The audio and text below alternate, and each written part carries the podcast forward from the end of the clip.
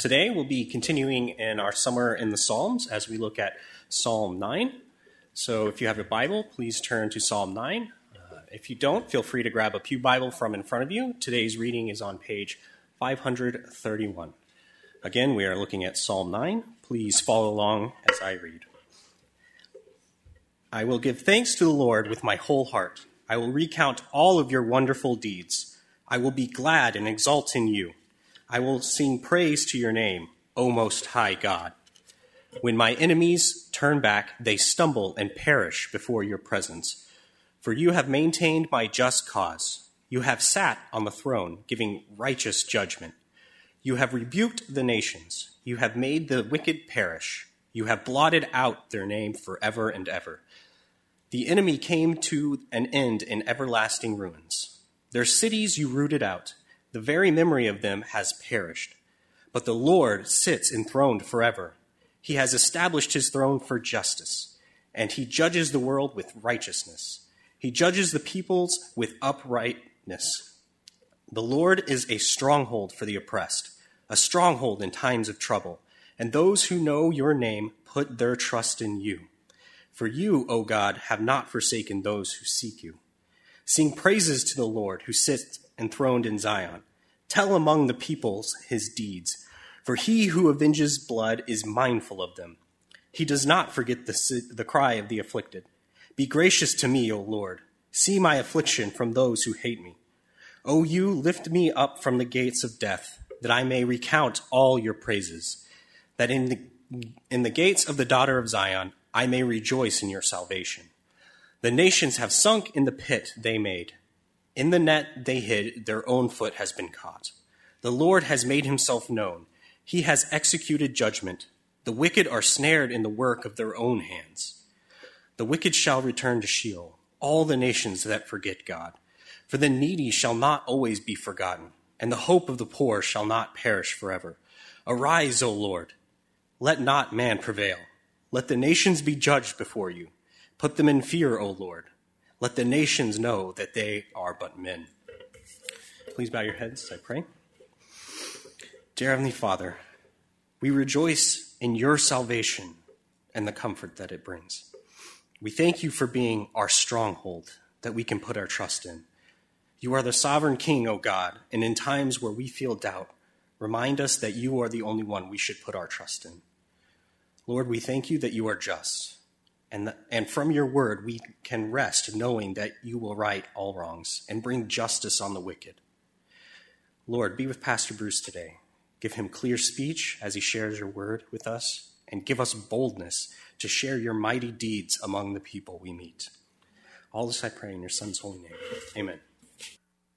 Well, as we continue in our summer series in the Psalms, I invite you, encourage you to keep your Bibles open to their in Psalms chapter 9 as we look at this psalm. And as we do, I want to begin with this question Where do you go for justice? Where do you turn for justice in your life? Most people are, are dependent on the government for justice. In fact, according to Romans chapter 14, providing equal justice for all people is actually the God given responsibility of government. But as you know, many governments are corrupt. Many governments fail to provide equal justice for all people. So, so where do you turn then when you cannot depend on the government to provide justice in the world?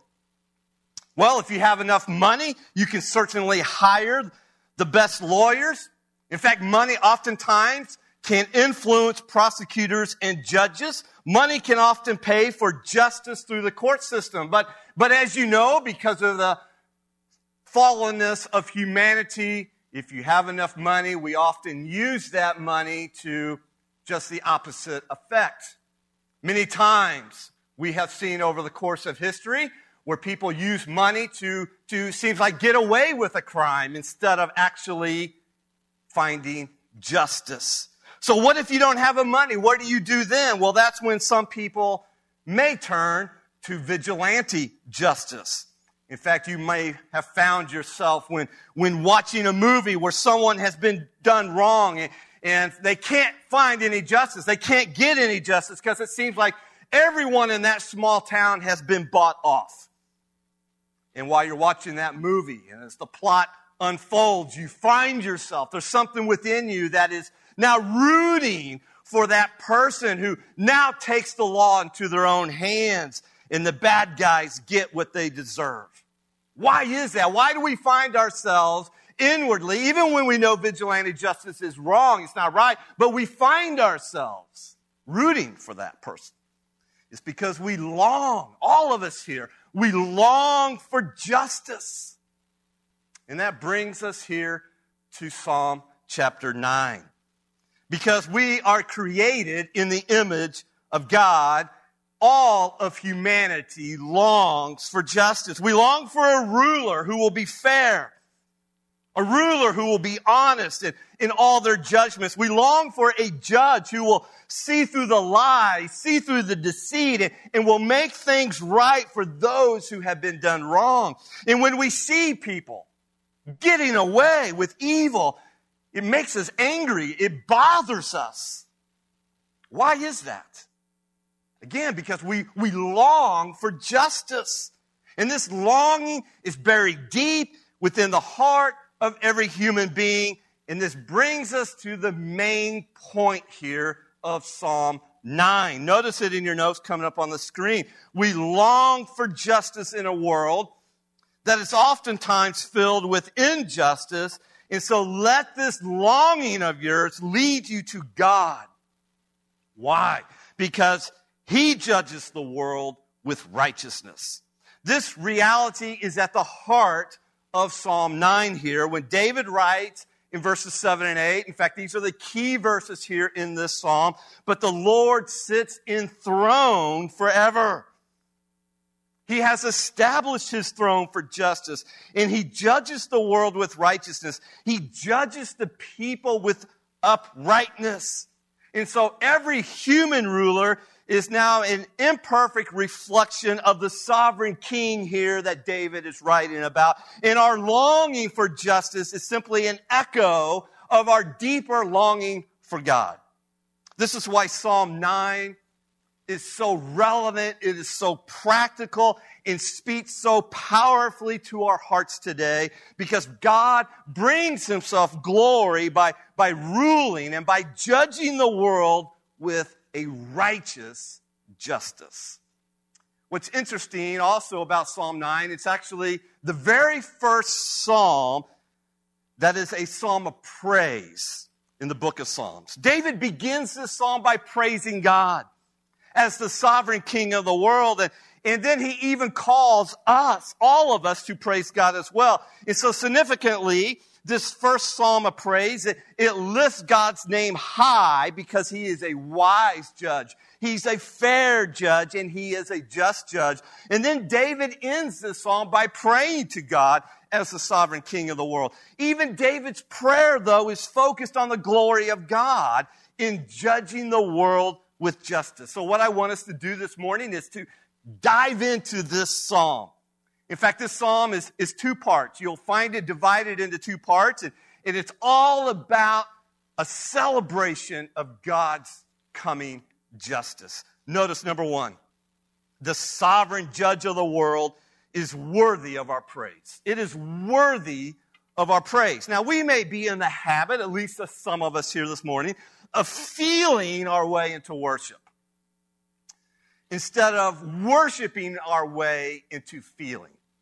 That is, we may depend upon our feelings to, to move us and, and to inspire us to praise God. But, but here's the deal. Feelings are often unreliable guides in our lives. Feelings, as you know, are fickle. Feelings are flighty. Feelings are easily shaken and shifty. And this is where the Psalms are especially helpful, and especially this psalm. In fact, the Psalms here are dependable guides when our feelings are not.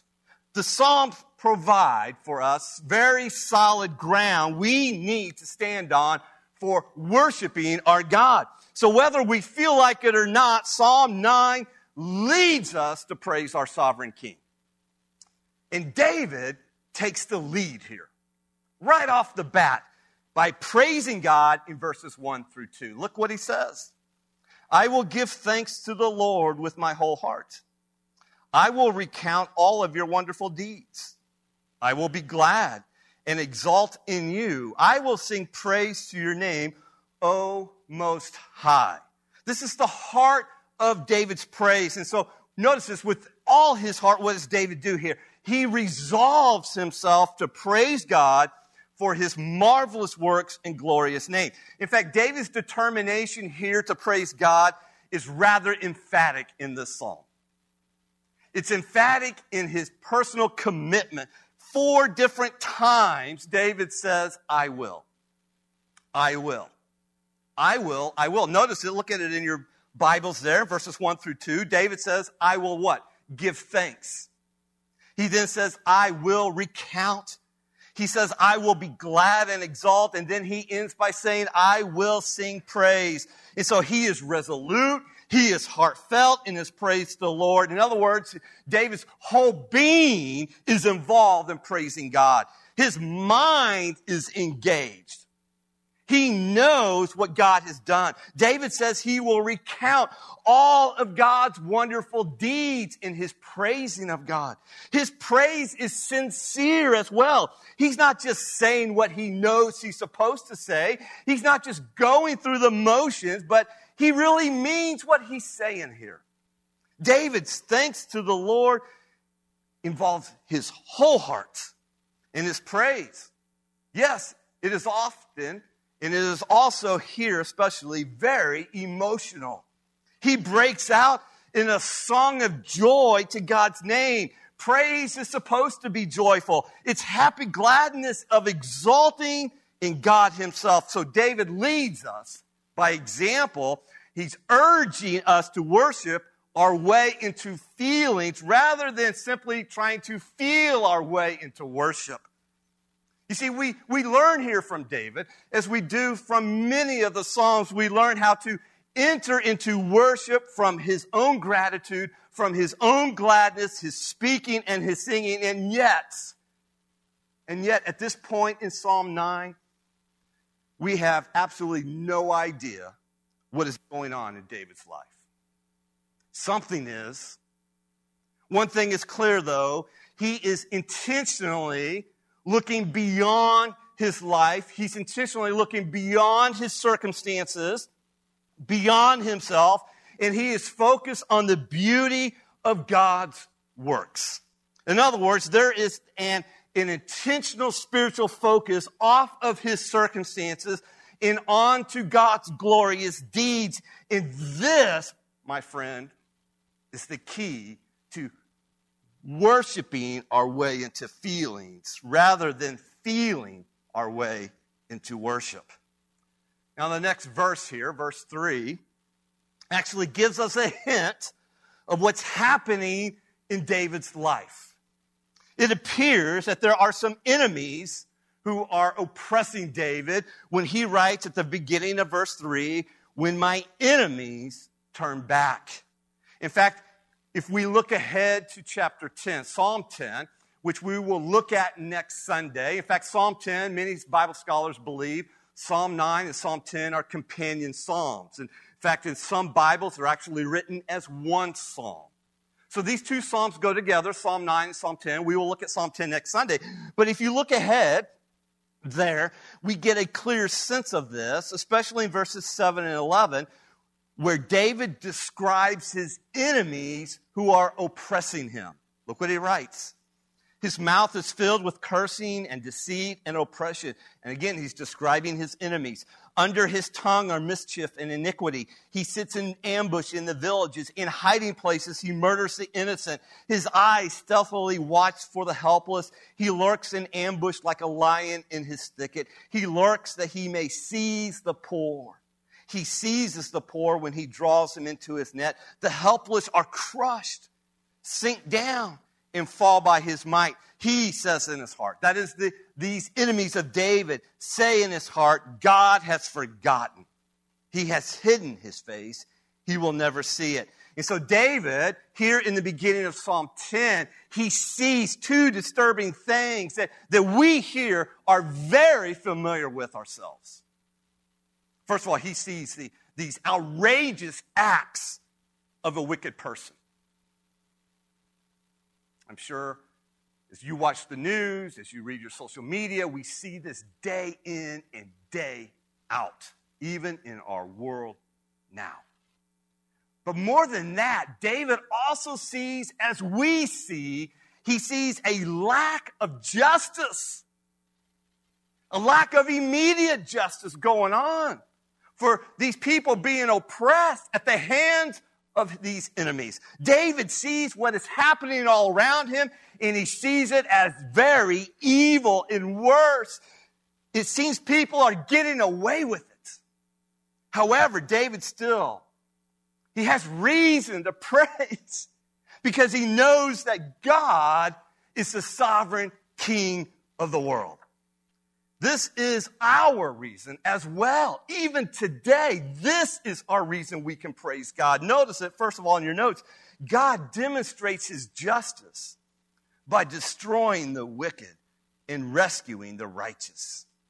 Look how David recounts God's wonderful deeds of justice in verses 3 and 6. And we're now back in Psalm 9, where he writes, When my enemies turn back, they stumble and perish before your presence, God. For you, you have maintained my just cause. You have sat on the throne giving righteous judgment. You have rebuked the nations. You have made the wicked perish. You have blotted out their name forever and ever. The enemy came to an end in everlasting ruins. Their cities you rooted out. The very memory of them has perished. And so David praises God here for judging the world with justice. And how does God do that? He does it two ways by, by one, destroying the wicked, but also by rescuing the righteous. In fact, in verse 3, this word, when, it tells us that David's enemies have not turned back just yet, which indicates that David is looking forward to something, specifically to God's deliverance. In verse 4, the verbs forms here are such that David is saying that God's judgment has already happened, but it is waiting for its enforcement. And according to verses 5 and 6, God has destroyed entire nations in the past, causing them to be wiped off the face of the earth and to remember them no more. And now David anticipates this to be done to his enemies. And so, in the midst of a, a very personal pain of David, he praises God. And he does so in faith. He reflects on what God has done in the past while talking as if the judgment of God is already in motion. You see, his confidence in what God has done in the past, it actually gives David now this hope about his deliverance in the future. David knows that God will. In fact, he is confident that God already is. He is making all things right by judging the world with justice. Now, this is, this is big time for us. This is significant for us. This is important for us today. Because we too, we often have to look past our circumstances to praise God in faith ourselves. The reality is God, God may not deliver you today. But if you know that God is on the throne, you can praise him in faith, just as David did. If you know God, then you know that He will judge justly. You know that He will rescue you from every trial and trouble in life. Second of all, we learn that God is a stronghold for the oppressed because He will judge the wicked with justice. So, despite the chaos on the earth, despite all the evil that we see around us, God still sits on his throne where he is ruling and reigning forever. This is what David alludes to now here in verses 7 and 8. Look at it with me again. Where David writes, But the Lord sits enthroned forever. He has established his throne for justice, and he judges the world with righteousness. He judges the peoples with uprightness. And so from his throne, God brings judgment based upon true justice, righteousness, and uprightness. In fact, we learn in Psalm 97, verse 2, where it says, Righteousness and justice are the very foundation of God's throne. Psalm 9 here, it's interesting. It's, it's dominated. I don't know if you caught it when Andy was reading it for us, but this psalm is dominated by the image of God's throne. And that throne is a symbol of God's sovereign rule over the world. But understand, as king, God will judge the world through David's greater son, the Lord Jesus Christ. In fact, when Paul was preaching in Athens on Mars Hill, he applied this specific verse here in Psalm 9, verse 8, and he applied it in his sermon on Mars Hill. You, let me just read it to you in Acts chapter 17, verses 30 and 31. This is what Paul says. The times of ignorance God overlooked, but now he commands all people everywhere to repent because he has fixed a day on which he will judge the world in righteousness by a man whom he has appointed. And of course, that man is speaking, it's alluding to Jesus Christ. And of this, he has given assurance to all by raising him from the dead. So this means that, that David's hope here in this psalm is a hope of divine justice and it is fulfilled ultimately in Jesus Christ. And so God displays his glory in the world by judging the world with justice through his son, Jesus Christ. And so when we read here now about the majesty of God's judgment in Psalm 9, we are ultimately reading about the reign and rule of Jesus Christ. And that reality should impact our lives.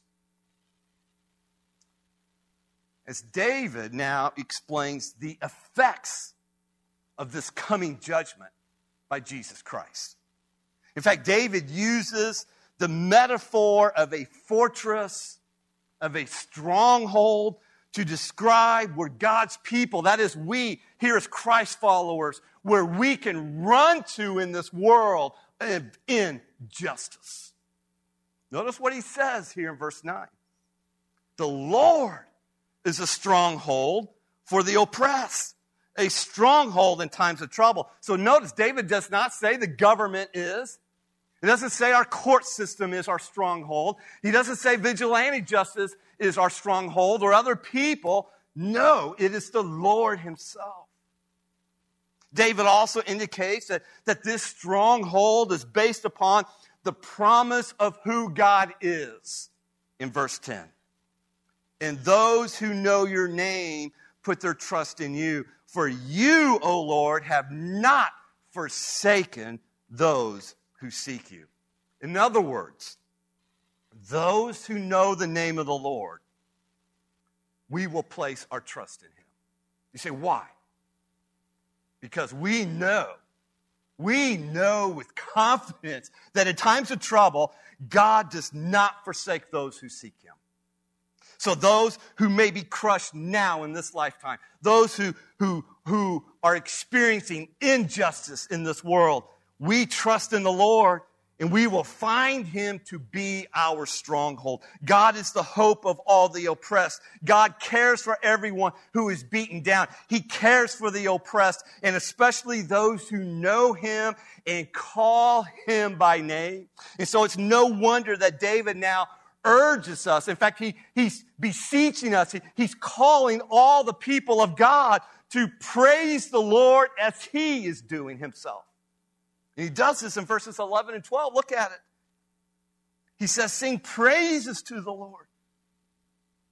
And notice, notice what he says about our Lord here, who sits enthroned in Zion.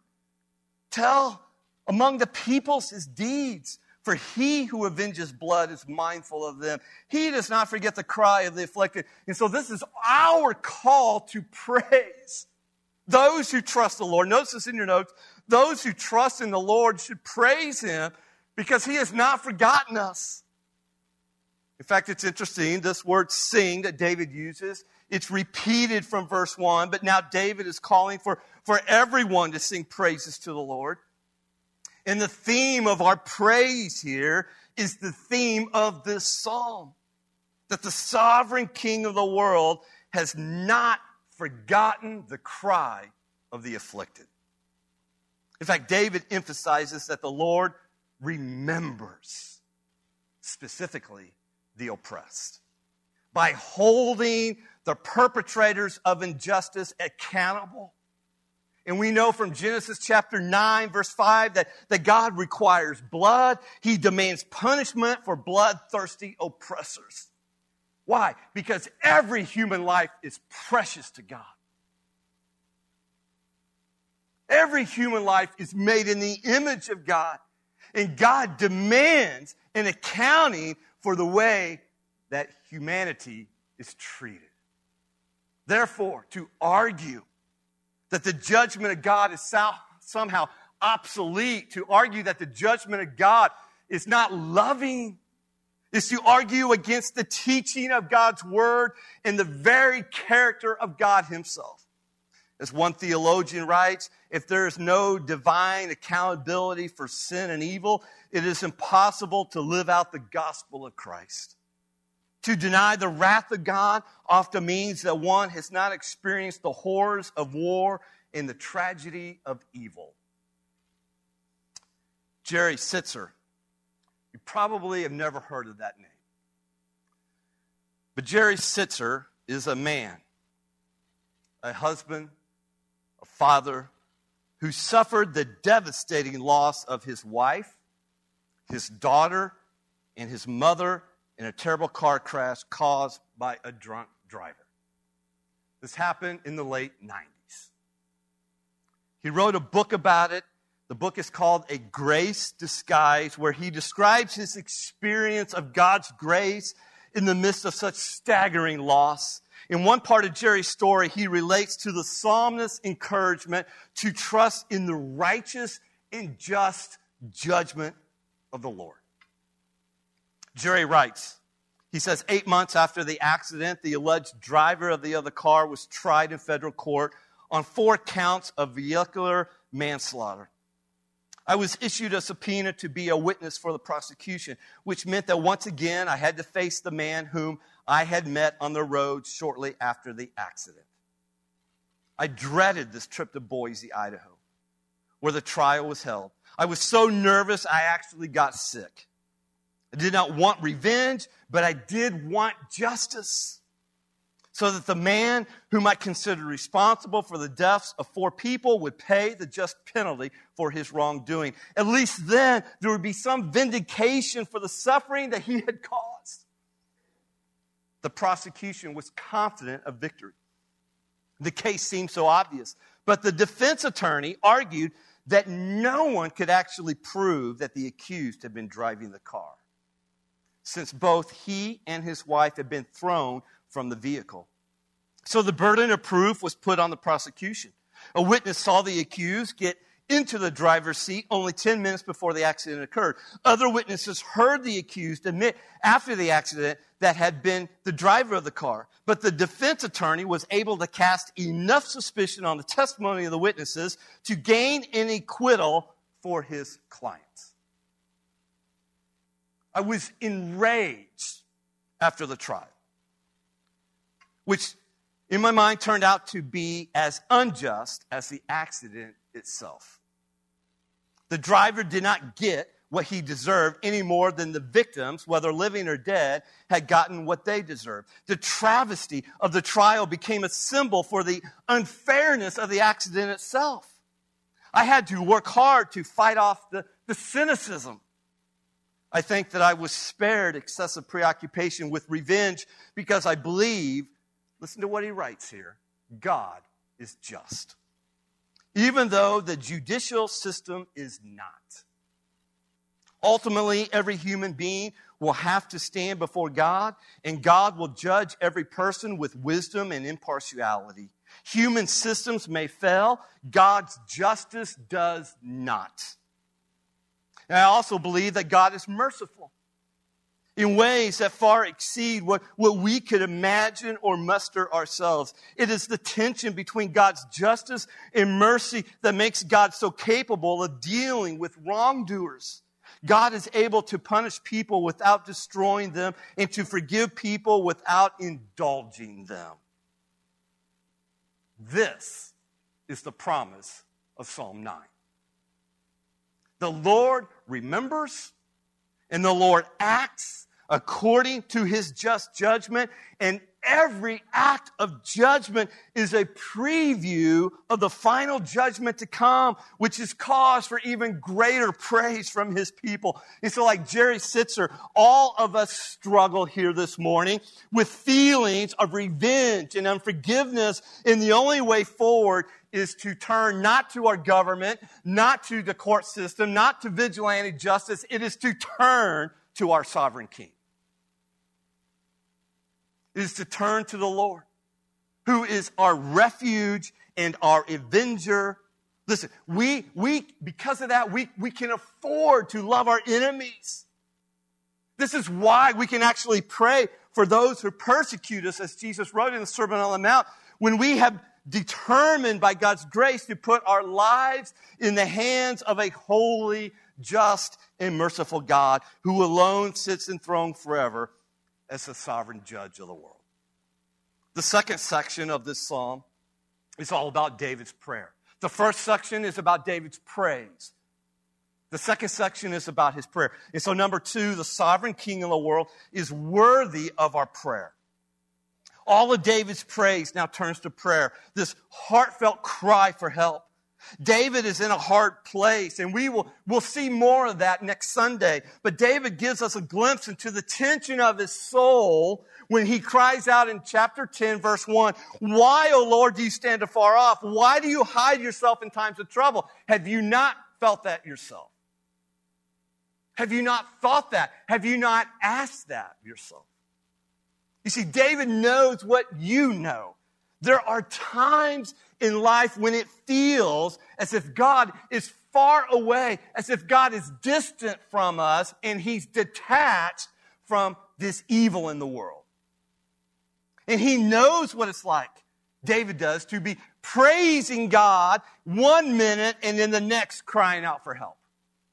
And so notice the content of David's prayer. First of all, David prays for God to respond to his affliction. David's prayer is confident but not desperate. He prays in verses 13 and 14. Look at it again with me. He says, God, be gracious to me, O Lord. See my affliction from those who hate me. O you who lift me up from the gates of death, that I may recount all your praises, that in the gates of the daughter of Zion I may rejoice in your salvation. This is what every hurting person wants today. They want deliverance and they want justice. And for David, God's deliverance circles all the way back around to praise. You see, David wants God to rescue him so that he can praise God even more in the gates of the city. In the gates of the city in David's day, that was the public place where people gathered. It was the hub of city life. In other words, David wants to, to sing God's praises before all the people of God, and he wants people to know what God has done. Why? So that they themselves will praise God too. And then number two, notice second of all, David prays for God to make himself known by bringing justice. You see, David's perspective shifts again from his own personal request to the fate of the wicked. He looks beyond his own circumstances to the ultimate destiny of those who are opposed to God. He longs to see the wicked, these evil doers, these people who are outside of the community of God. He longs to see them caught in the devices of their wickedness. And so he prays. Look at his prayer. It's audacious here in verses 15 through 18. He says, The nations have sunk in the pit that they made, in the net that they hid. Their own foot has been caught. The Lord has made himself known. He has executed judgment. The wicked are snared in the work of their own hands. The wicked shall return to Sheol, all the nations that forget God. For the needy shall not always be forgotten, and the hope of the poor shall not perish forever. So, from this vantage point of ultimate judgment, gives David hope. And the hope that he has is that the wicked will get the consequences that they are due. He knows that it is only a matter of time until the wicked are punished. But God, listen to me, God does not save all of his judgment to pour it out at the end of time when Jesus returns. We know from other scriptures that God is not mocked. And so sin, therefore, carries its own judgment. God, God makes himself known even now within our world through the natural consequences of our sin. And so, yes, while there are moments that David feels like he, ha- he has been forgotten by God, there are situations where he feels that, that there is no hope, but he speaks here with this vertical perspective that this will not be his lot forever in life. As he says in verse 18, for the needy shall not always be forgotten, and the hope of the poor shall not perish forever. And then David prays, notice this number three, he prays for God to put the wicked in their place.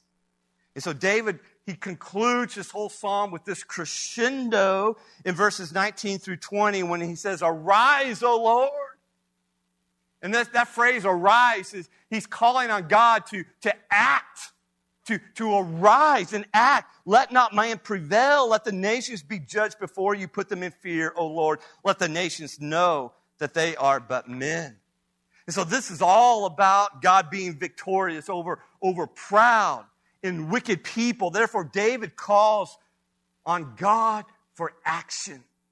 He lives in the moment as if the future is already upon him. The moment when God will be seen for who he is and, and man will be shown for who he really is.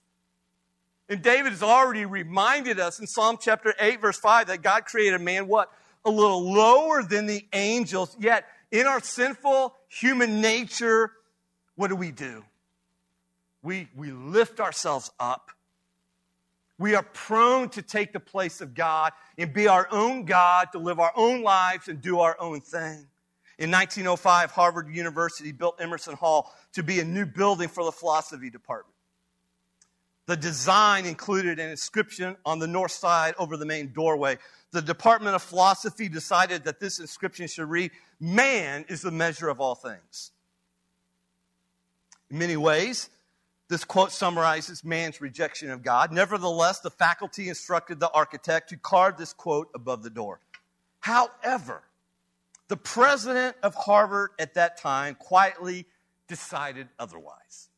When the professors returned from the summer vacation, they found the building essentially completed and cut into the stone were the words, What is man that thou art mindful of him?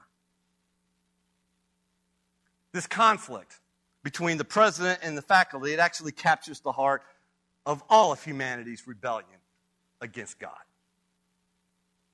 The human heart says, It's all about me. There's no one above me. But David calls on God here to, to humble us with his overwhelming power and glory in verse 20 when he says, Put them in fear, O Lord. Let the nations know that they are but men. And so here's the question for all of us here today Do you know that you are just a quote man, just a quote woman? Or, or have you lifted up your eyes to see just yourselves? Have you lifted your eyes to see who God, for who He is? You see, David reminds us that God brings Himself glory by ruling and judging the world with justice, for He is the sovereign King of the world who sits on His throne forever. Therefore, Therefore, in light of these truths, in light of these realities here that David writes about our God, Praise the Lord for his marvelous deeds. Praise him for his glorious name. Turn to him as your refuge and avenger, for he does not forsake those who seek him in times of trouble. Now, as we step back from this psalm, what lessons here do we learn? Well, there, there are numerous lessons to take away. Numerous lessons for us to go home with here this morning. Let me leave you with one significant lesson from this psalm. One live it out lesson here from Psalm 9, and that's, notice it in your notes. Praising God as the sovereign king of the world leads to trusting God as the sovereign king of the world. So follow the logic here. David has seen God's power in the past. And so and he now resolves to praise God with all his heart for his marvelous deeds and glorious name. His present confidence in God is, in other words, it's rooted in what he has seen God do as the sovereign king of the world.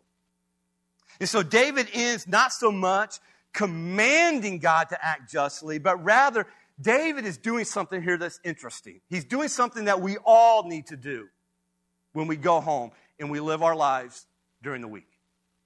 He's preaching to his own heart that God will be victorious one day as the sovereign king of the world. In other words, David says yes, he's calling out to God, arise, O Lord.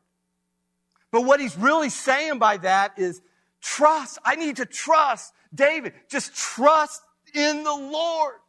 Why? Because he is the sovereign king who sits on his throne forever. And so do you see how powerful now praise to our God can be? You see, praise leads to trusting God in the present. And so looking back, David sees both the present and future differently, but looking up to God in praise, he gains a heavenly perspective on the world around him. His longing for justice in a world of injustice leads him to do what? To praise God as the sovereign king of the world and then to trust God as the sovereign king of the world. And so praise has somewhat become this soothing balm to his hurting and fearful soul in a world that is unjust. And this same God that David is praising, listen, that God is now inviting us to do the same. He invites us to look and praise at his marvelous deeds, not the least of which is the sacrifice of his own son. And then he invites us to trust in his ultimate deliverance through the coming of his son, Jesus Christ. And so praising God as the sovereign king of the world. It leads us to trusting God as the sovereign king of the world. And oh, do we need this praise of God and this trusting of God in a world where we see so much injustice going on. We need to remind ourselves of the truths and the reality of Psalm 9 as David did so that our souls may be bolstered up. We do not give in to despair and discouragement. But we get up each morning with a renewed vigor that I serve a God who is King and King eternal. And his son, Jesus, is coming to rule and to reign, and yes, to judge and to make all things right. The question is do you know that sovereign King? Do you know the Lord Jesus Christ as your King, as your Savior, as your Lord? Have you put your trust in Him? By confessing your own sins in repentance and by faith receiving Him as your own. Your heads bowed and your eyes closed. Heavenly Father, we thank you for this psalm of David. May it speak to our hearts even now. Lord, thank you for being the sovereign King. Thank you for your just judges. Your justice is glorious, Lord. And we yearn for it, we long for it. And so, Lord, help us to not only praise you, but to trust you in times where it seems like evil is running rampant and people are getting away with evil. Help us to focus on you and praise you and trust you. In your name, amen. Amen. It's good to see the justice of God and to know that it's been executed on the Lord Jesus Christ, his wrath poured out on him, so that we can offer the gospel to these nations. Did you see the nations in there? We can go to these nations with the good news that though judgment is coming, Jesus Christ has absorbed that wrath. Amen? And so, what we want to do at the end of our service here today is to commission the Knisleys. So, I'm going to ask them to come up, and as they do, we have some people who are going to lay hands on them.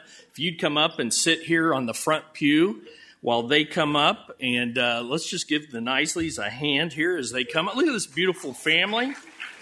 And uh, come on out. Yeah, yeah, you can come up here. We want to first just look upon these happy wonderful kids. Desmond, how old are you these days?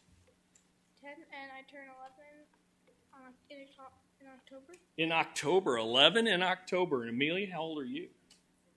I am 8 and I turn 9 on March March 9th. 9th. It's going to be 9. Awesome. All right, great. Nikki, how? No, okay. Let's, we won't. We, yeah, and when will you? We are glad you guys are here. Aren't, aren't they great? And uh, what a privilege to have them. They've been here for six months. And if you have the handouts that are here around the auditorium, uh, they shared our, their first Sunday with us back in January. Can you believe it? And it just flew. Time just flew. And then they were with us at the midpoint, and now here they are on their last Sunday. They will be leaving. Where are you going on Wednesday? No. Back to the Philippines. Back to the Philippines. All right, that's right. They're going back. First of all, we just want to say as a congregation, thank you for your faithfulness. All four of you. They are celebrating 12 years on the mission field. Now, that's a lifetime in today's missions. We thank you for your faithfulness and that you're going back. And we thank you also, and we thank God for their perseverance during furlough. So they've been here for six months. And you're thinking, yeah, I'd like to take six months break from my job too. And it is supposed to be relaxing and refreshing, and we hope it was. And I think aspects were there, maybe. But it's also a time of reporting to their supporting churches like ours. Not all churches have the luxury of them living in the same city. And so they've been traveling around, and then they're also recruiting new ones. So if you see the handout, they have gone to 28 churches in 24 weeks. 23 supporting churches like ours saying, Hey, here we are. Let, let me report. Thank you for what you're doing. And then five new churches. That's exciting. And have they all taken you on? Not yet. Not yet. So that's something. That's what you want to pray for. All right.